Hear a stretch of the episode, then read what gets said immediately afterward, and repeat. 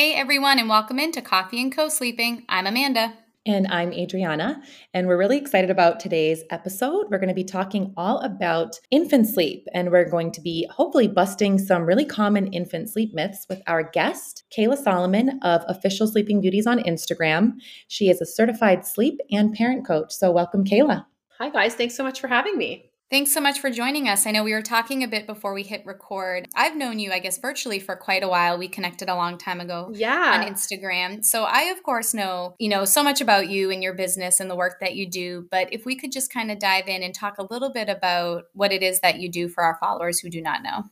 Absolutely. So I am, first of all, a mom of three. And I think that's always important to say because I've been in the shoes of parents who are having sleepless nights. So my kids are eight, almost six, and almost three and a half. And I'm also a certified sleep specialist and a certified parent educator. So I did my sleep certification through Isla Grace. It's a very intensive certification based not just on the sleep piece itself, but also on understanding how responsive parenting fits into the conversation about a responsive approach to sleep. And then I was so intrigued by everything that I learned there that I decided to also do a parent certification through Attachment Parenting International.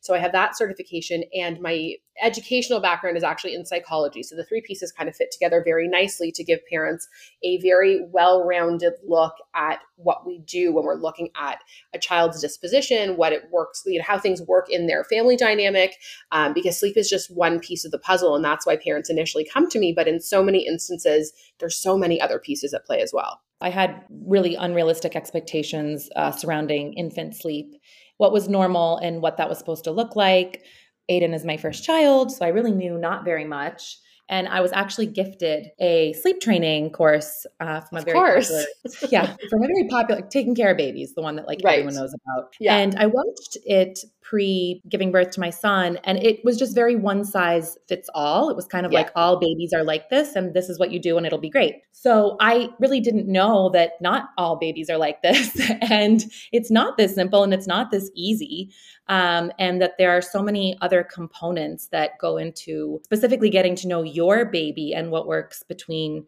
you and your baby. And like you just said, the dynamics and all the things that come into play, not just with sleep, but in general. So, can you just talk a little bit about what actually is normal? What does infant sleep actually look like? Absolutely. So I'll say first of all that I don't think your experience was unique in, you know, first being handed the sleep training handbook basically, and I'm always very upfront with my clients. I went down that road personally as well with my own children because it sounds crazy to say, but my oldest is 8. 8 years ago social media didn't exist in the way it does today, and so there wasn't the same access to information on what normal infant sleep looks like, and so you either had the choice between being a quote unquote good parent teaching your child quote unquote good habits and sleep training or not. And the not was very undesirable to people. And so I've been down that road of sleep training and I see not just how it doesn't play into what normal infant sleep looks like, but also how detrimental it can be to a parent's mental health if it's not the right approach for your family. So I think understanding normal infant sleep, part of it is knowing that sleep training doesn't fit into that narrative very nicely. And we could probably do a whole episode in and of itself on why sleep training exists in the way that it does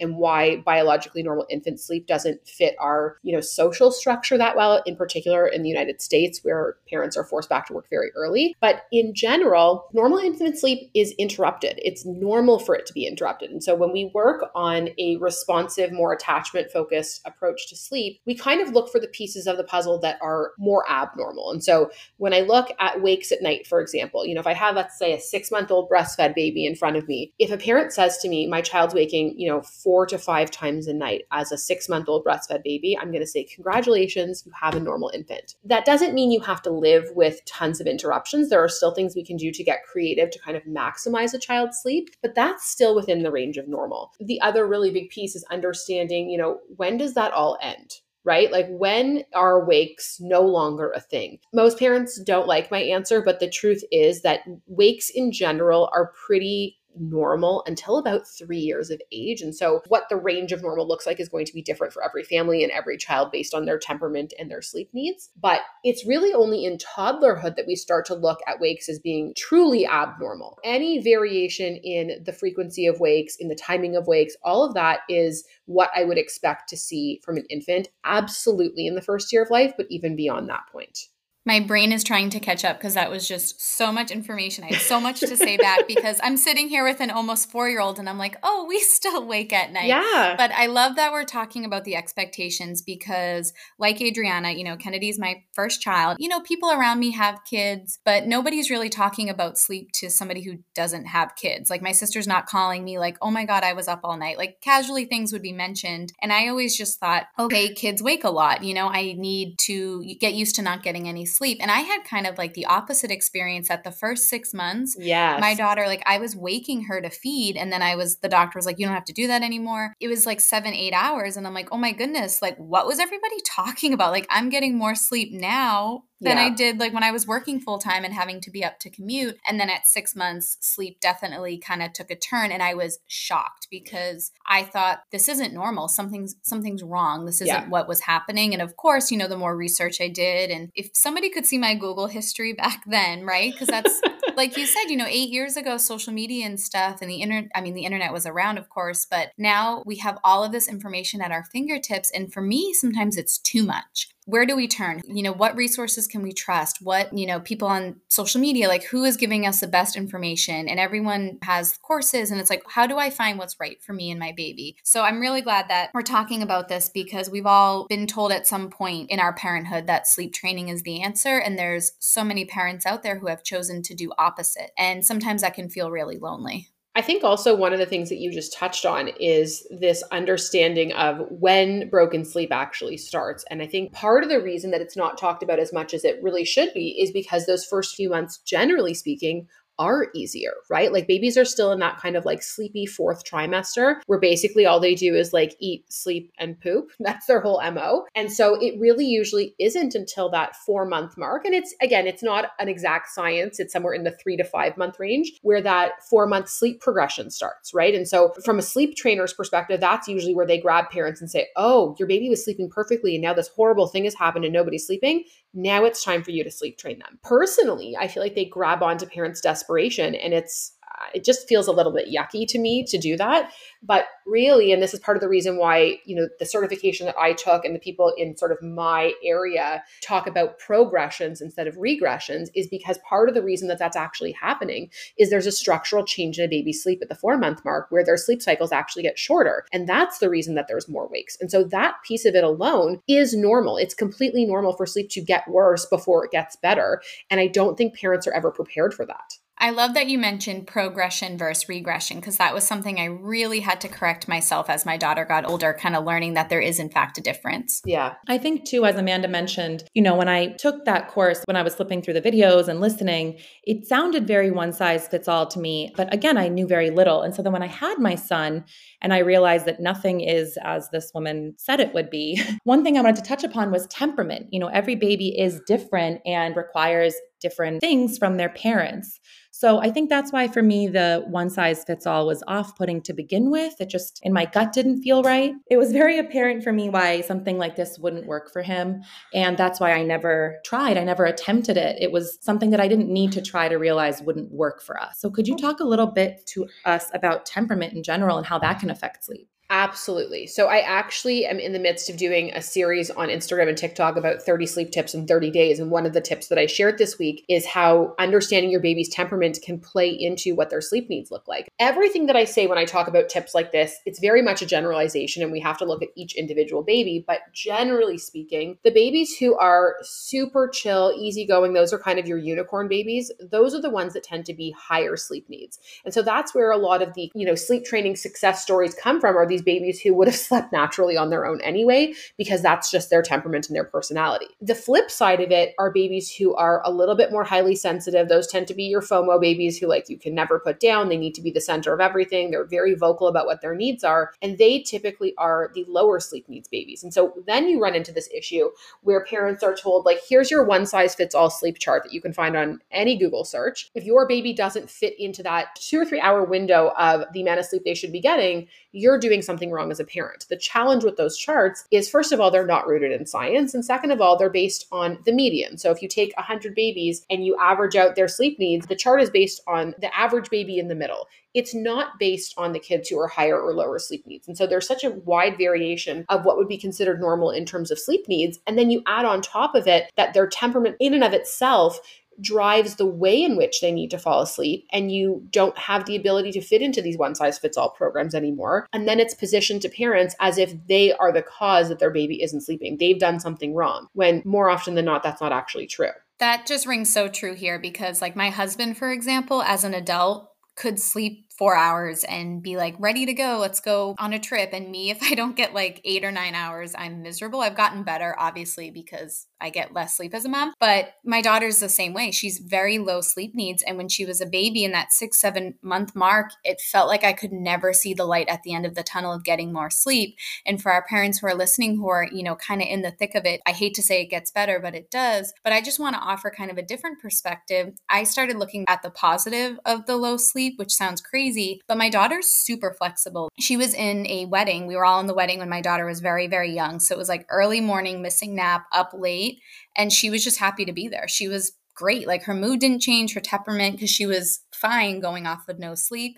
Same holds true for like our Disney vacation. We can skip naps, we can be a bit more flexible. And I was just thinking about it because I'm like, in that six, seven month, I was like, I need sleep. I need you to be, you know, napping for two hours in the middle of the day. And, you know, all of these charts and stuff that you see on Google, why isn't she following that? And then as she got older, it was like, I'm making, you know, lemonade out of lemons. Like, this is what it is. Like, this is our situation. So I'm going to try to see the best in it. When you're in the thick of it, I could have never seen it, but things always kind of work out how they're supposed to. Absolutely. I, I, think that's also one of the, I mean, there's many downsides to sleep training, but one of the very obvious ones is that you're a slave to your child's schedule. And so you don't have the ability to be flexible. And I think for a lot of parents, that's where a lot of the stress and anxiety comes from in that first year is like, if I don't get this right, it's my fault that my child isn't sleeping. Mm-hmm. And I always say to parents, sleep is a biological function. You can't control somebody else's biological functions. If I said to you right now, you have to fall asleep. You can't do it. It's not something that you have control over. And so it's not our job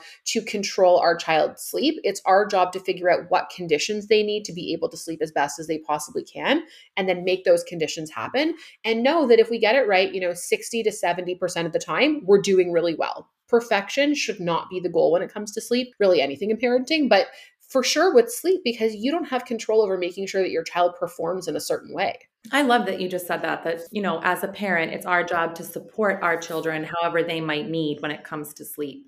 I think if that was positioned to new or first time or not even first time parents, I think if that was positioned to us from the outset, then we'd have a very different sort of experience in those early days with our infants and it wouldn't take 6 months for us to learn about some of these things actually being myths. So another myth that I wanted you to talk a little bit about with us is you said you had some experience with sleep training in the early days of parenthood. Why is sleep training never a long term solution? And by that, I think we more so mean is it a one time thing that lasts, you know, two days, three days? You sleep train your baby and you're gold, and all of a sudden they're sleeping their 10 to 12 hours a night without a problem for the rest of their lives. Can you sort of debunk that one for us? Yes, 100%. It, that myth absolutely drives me crazy because, again, not just as a sleep specialist, but as a parent, I've seen that that's not true. So I can speak to my own child for sure. First of all, for her, it didn't work. She's the wrong temperament to be able to be left alone for long periods of time without any kind of comfort or confidence that we would be coming back. Temperament is a huge piece of it. But for any baby, whether you have an easygoing baby or not, there's always going to be periods of interruption. So you're going to go through different sleep progressions all throughout their first two years of life. You're going to go through time changes just, you know, with the change of seasons.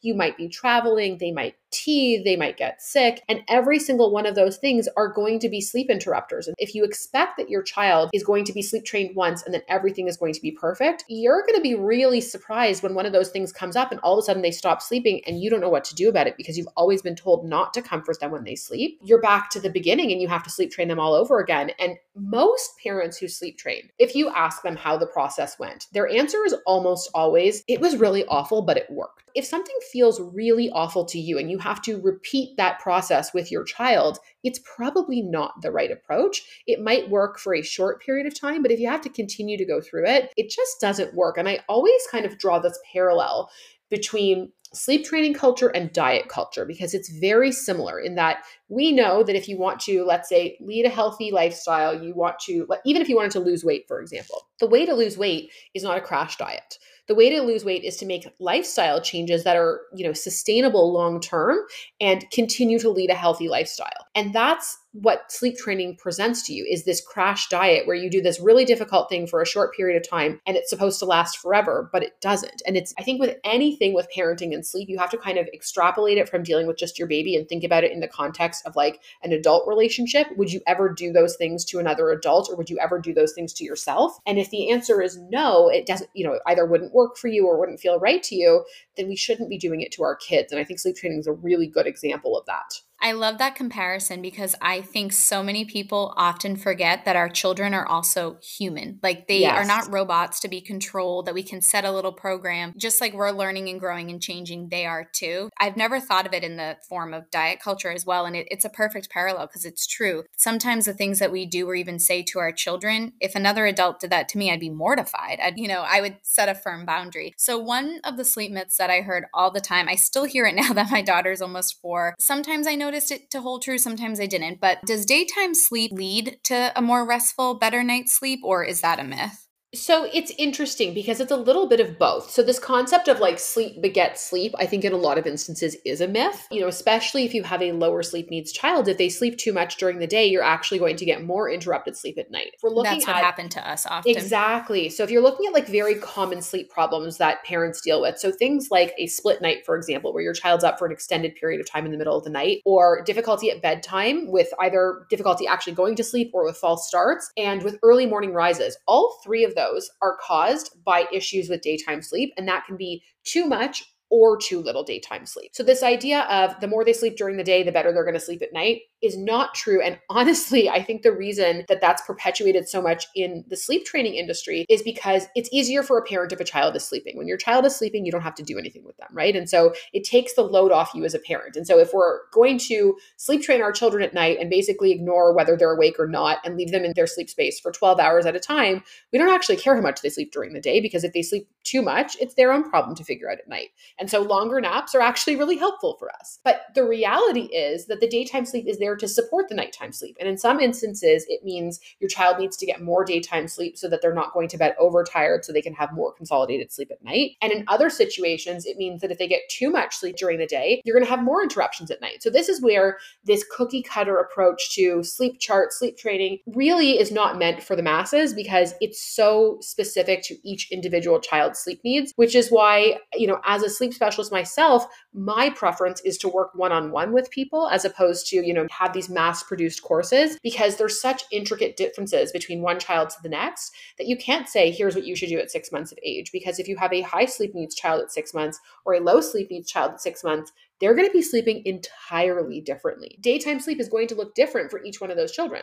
Another really big myth that we have heard and we see on social media all the time, especially from sleep trainers and sleep training accounts, is that sleep is a skill.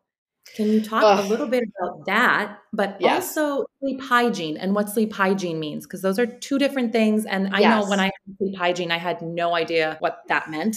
Yeah. so can you talk a little bit about the differences and also just the myth in itself in general? Absolutely. So I would say when we talk about sleep hygiene, I actually find the term sleep hygiene like slightly cringy only because it feels very rules based to me. And I find that a lot of the rules around sleep come from sleep trainers. Generally speaking, what we're talking about with sleep hygiene is really just coming up with something that signals to your child that sleep is coming. And again, I always extrapolate it to an example that parents can understand in their own situation, right? So think about the things that you need in order to get ready for bed at night. You're not going to just say, okay, it's bedtime and hop into bed without doing your, your routine. And that might be your skincare routine. It might be taking a shower. It might be listening to a meditation. It might be, you know, making sure your bed sheets are cold. Whatever that is, that's part of your routine to get yourself ready for sleep. And so it's exactly the same thing for babies. That concept of sleep hygiene is really just about making sure that all those conditions are set that you know your child needs to fall asleep at night. And part of that could be support, right? If part of your child's sleep association is that they need you to be present for them to fall asleep, it's not a bad habit you know, and that's another really common myth that, again, we could probably do a whole episode just on that. But this idea of needing support to sleep is not negative. Again, anything that goes on at night, look at it during the day. Would we ever expect a child to be alone for 12 hours during the day and be able to handle it?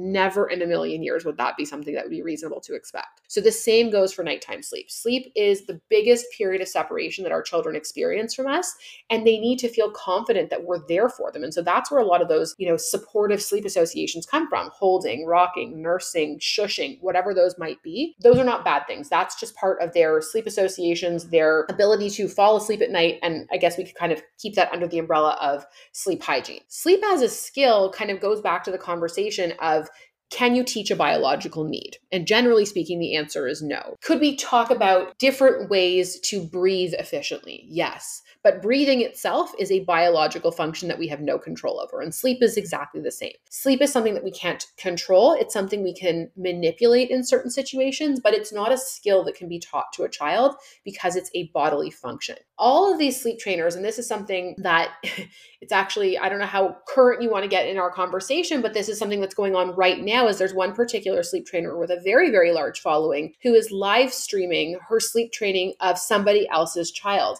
And the way that she's presenting it is I'm teaching this child this absolutely valuable skill that if I don't teach them, they're never going to have. As much as the first year or two years or three years of life can be very frustrating when there's lots of wakes, ultimately, even if you were to do absolutely nothing, your child will eventually sleep because it's something that they can do on their own. It's not something that can be forced. This concept of you as a parent must teach your child this incredibly valuable skill of being able to put themselves to sleep is total nonsense. It's just, again, I think it's a bit of a marketing technique to scare parents into thinking they have to buy into a system where they have to teach their child something that they're going to learn on their own anyway. I'm glad I just had my microphone muted because I just audibly gasped when you told me that. Oh, yeah. I mean, I hope they got permission to have somebody's child on that large of a social media platform because that in itself is yeah. like so violating to me but and i love that you said that. Eventually our children are going to sleep on their own and again i know it's so hard to see that in the moment. I know at some point it's going to happen but i need sleep now.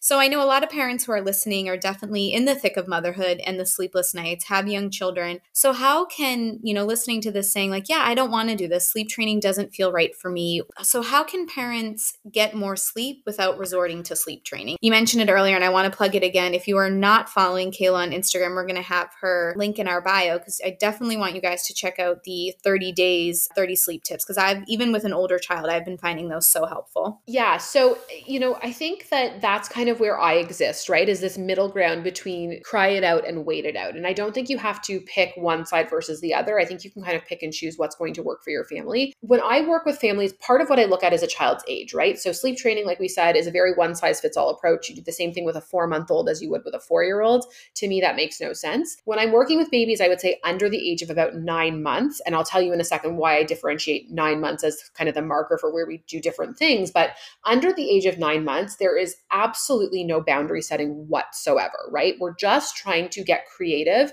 to find ways to support a child's needs and to support their sleep while also taking into consideration what a parent's needs are. Sometimes that's where the daytime sleep can be really helpful to get better sleep at night. And we introduce things like a dream feed, for example, where that is a parent led change that we're making to the way that a child eats at night. But we do it so that we can get the parent a slightly longer stretch of their own sleep while recognizing that night feeds in general are something that are normal and that are likely going to need to continue. So it's really just about getting very creative, thinking outside the box, and looking at all the different factors that we can manipulate in terms of the sleep itself. But the other really critical piece of it is that sleep is more than just going to bed and falling asleep. There are so many, I'll use the term health issues in quotations because that's really the only term there is to use, but I don't mean necessarily medical issues, but there are underlying things that can basically present themselves through sleep. And that's why parents end up calling me is, oh my God, my child doesn't sleep. But there's all these other factors that could potentially be going on that we have to consider before we can start making changes to sleep. And that's where I start from with babies of all ages, with toddlers as well, is let's do our homework and make sure there isn't anything else that we need need to delve into a little bit deeper to ensure that those things aren't going on before we try and manipulate the sleep. And so we start with this kind of like holistic approach where we look at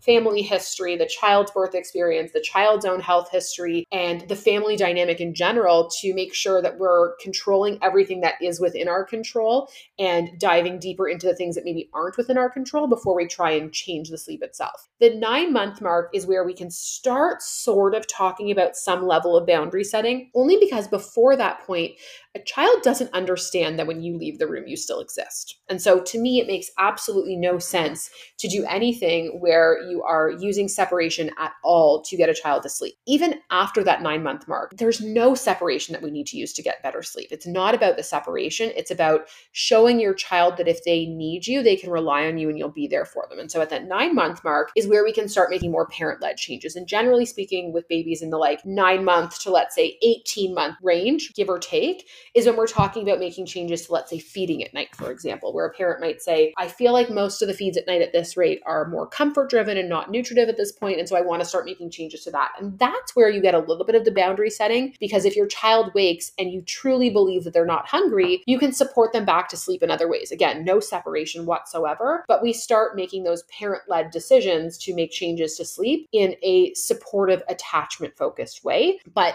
ultimately, you don't need separation to start making those changes. And you also don't at the same time have to say, I have to throw my hands in the air and just wait for things to change on their own. We can get creative to find solutions that feel comfortable to you as a parent that can kind of move the needle in a more positive direction. I know that Amanda and I did an episode on co sleeping and why we've chosen to co sleep and how it personally benefited us as moms, but also our relationships with our children.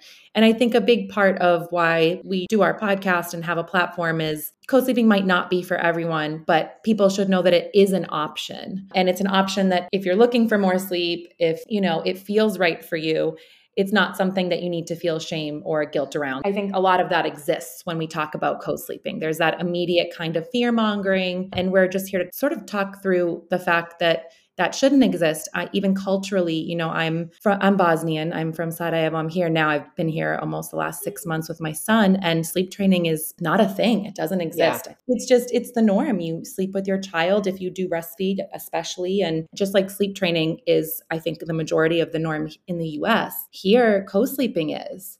And so that changes the conversation completely. But can you talk about what your professional opinion is on what some of the benefits of co sleeping are? Yeah, so I 100% agree with you that the idea of co sleeping being this kind of like you know under the rug thing that we sweep away in the US and even in Canada as well.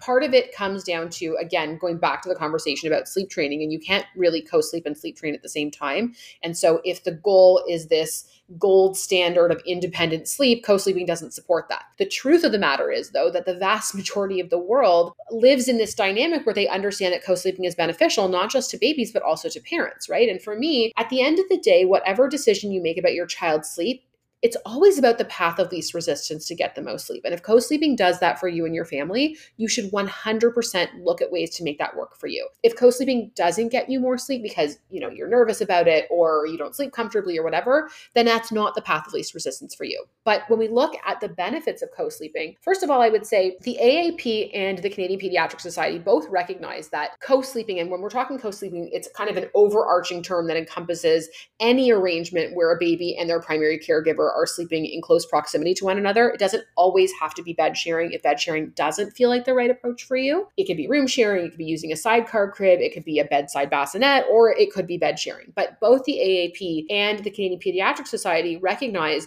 that there are benefits from the perspective of SIDS to using room sharing in particular as a means of ensuring that there's a lowered SIDS rate in the first year of life. So part of the reason for that is that if a baby is in close proximity to their parent and they have an episode of apnea, apnea where they stop breathing, if the parent is close by, they're more likely to recognize that and be able to intervene. So just from like the medical side itself, co-sleeping is very beneficial for that reason alone. Generally speaking, if we take the conversation of like, you know, the fear mongering of bed sharing out of the picture, we look at sleep through the lens of attachment babies in the first year of life attach through proximity to their primary caregiver. And so if they can basically see, hear, touch, or smell you, they are they're going to feel safer. And the safer they feel, the more comfortable they are to sleep. And that's when you tend to get slightly longer stretches of sleep. And so co-sleeping offers that proximity. Whether you're room sharing or sidecar sleeping or bed sharing, you're going to get that proximity because your baby is in the same room as you. The other huge benefit with co-sleeping is it supports the breastfeeding relationship. And this is again where I have very big problems with sleep training in general because I think it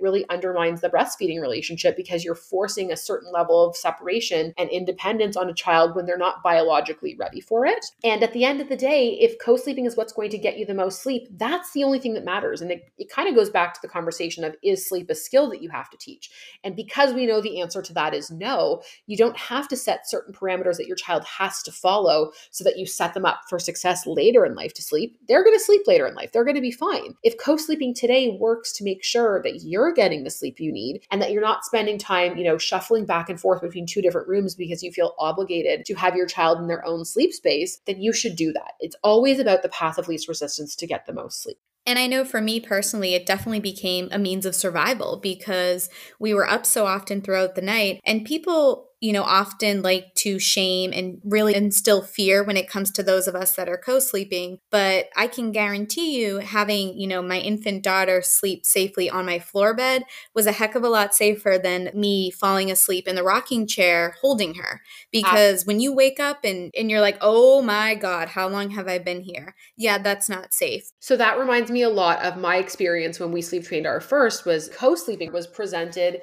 as this absolutely terrible, dangerous thing that if you did, you were going to kill your baby. And so we got into a habit where we would fall asleep in the rocker with her, so much so that every morning when she would wake up, it was usually like 5 a.m., my husband and I would trade off who would go in and sleep with her in the rocker for the rest of the night. And we used to lie to our sleep trainer about it, not because we believed it was more dangerous than bed sharing, but because we believed she was going to get mad at us for supporting her to sleep. But that's part of the challenge with sleep training is that ultimately parents are going to do what gets them the most sleep. Nobody's going to start their day routinely at 5 a.m. just because their baby's getting up and their sleep trainer tells them that they have to start the day when the baby wakes up they're going to do what makes sense for them to get the most sleep. And so I think in a lot of instances, it's this abstinence only model that puts parents in a position where they're making more dangerous choices than they should be, where we really should be presenting parents with what's safer to do when it comes to bed sharing or co sleeping.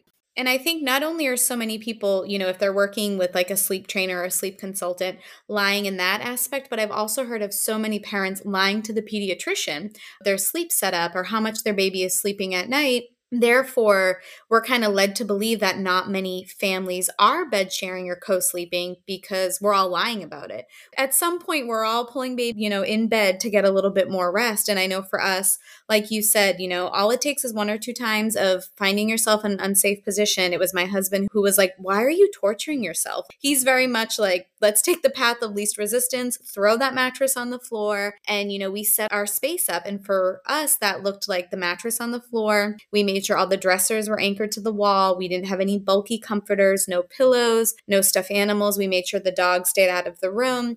Just these little things that most of the time families are already doing tweaking little things in your space, even if you don't plan to co sleep, even if you're like, no, my baby's going to sleep in their crib 12 hours a night. If you're set up and it happens, you don't have to worry about it.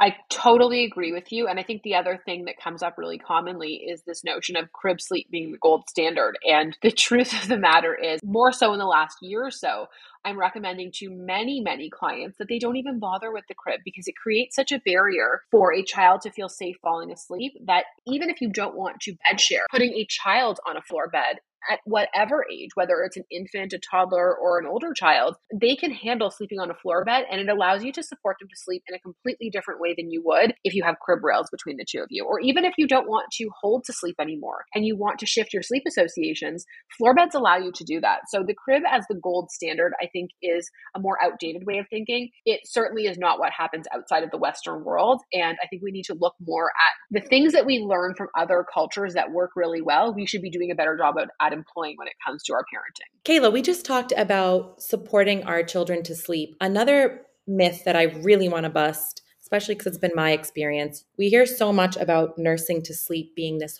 horrible, horrible habit and a crutch and just this debilitating thing that we do to ourselves and our children. I'm here as living proof to say that that has not been my experience. I've nursed to sleep out of pure ease. it makes me sleepy, it makes him fall asleep. We've done it since birth. He's about to be two next month. And we're doing it less and less now. Amanda and I just talked about this in a previous episode. He's requesting stories now. We've sort of shifted over to that. We're at a 50 50 now, where I'm 50% of the time putting him to sleep by breastfeeding.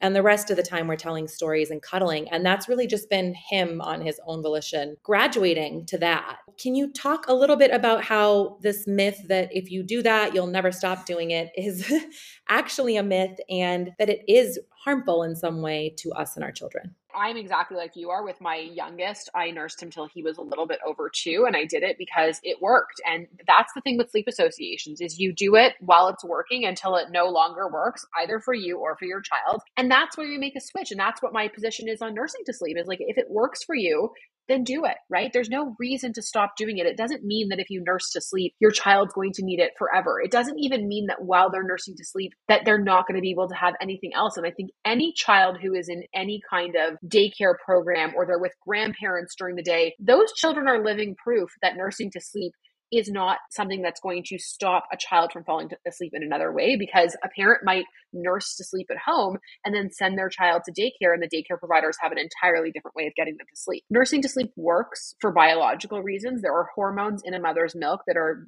built in to make both a baby and a mother tired.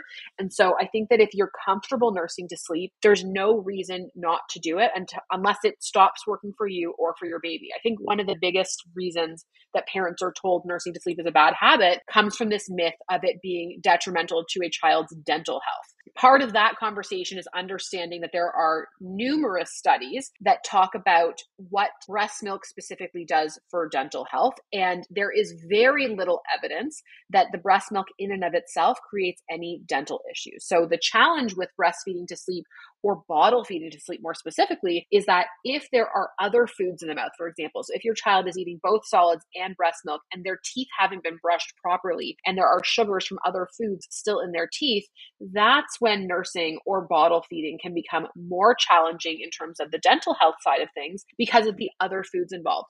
But when they looked at, and I, I can't remember the exact study off the top of my head, but I can send it to you guys if you want to put it in the show notes. There was one study in particular that looked at taking teeth and soaking them in both breast milk and water and looking at whether or not there was more decay in the breast milk versus the water. And the results were exactly the same because breast milk on its own does not create any kind of tooth decay. If that is the rationale behind not nursing to sleep, it's not even true. And again, I think it goes back to this idea of forcing our kids into a high level of independence. If they have this reliance on us to feed them to sleep, they're not going to achieve this gold standard of independent sleep. But my argument is that that gold standard shouldn't exist and isn't a reasonable gold standard for most children. And who even made up this gold standard? Society somewhere along the way just said, hey, this is what's best. And when people always say, like, well, what are you going to do in the future to get her to bed? I'm like, go to college with her? Like, obviously, she's not going to be 20 years old, you know, nursing to sleep. I'm glad you mentioned like the daycare and being away from mom because our nanny, we had a period at home where our daughter was not napping for us, but would fall asleep for her. So that's very common for a lot of people. So we ask all of our guests, what is your go to coffee order? So you guys are going to probably hate me that I'm not a huge coffee drinker, actually. It's not that it's not coffee, it's that I, I don't do very well with caffeine. So I would say my go to order tends to be a summertime order because I really like iced coffees in the summer. So I'd say it's an iced Americano, but it's usually decaf. Cayla, I get that from you. You have like firecracker energy. I feel like you don't need caffeine.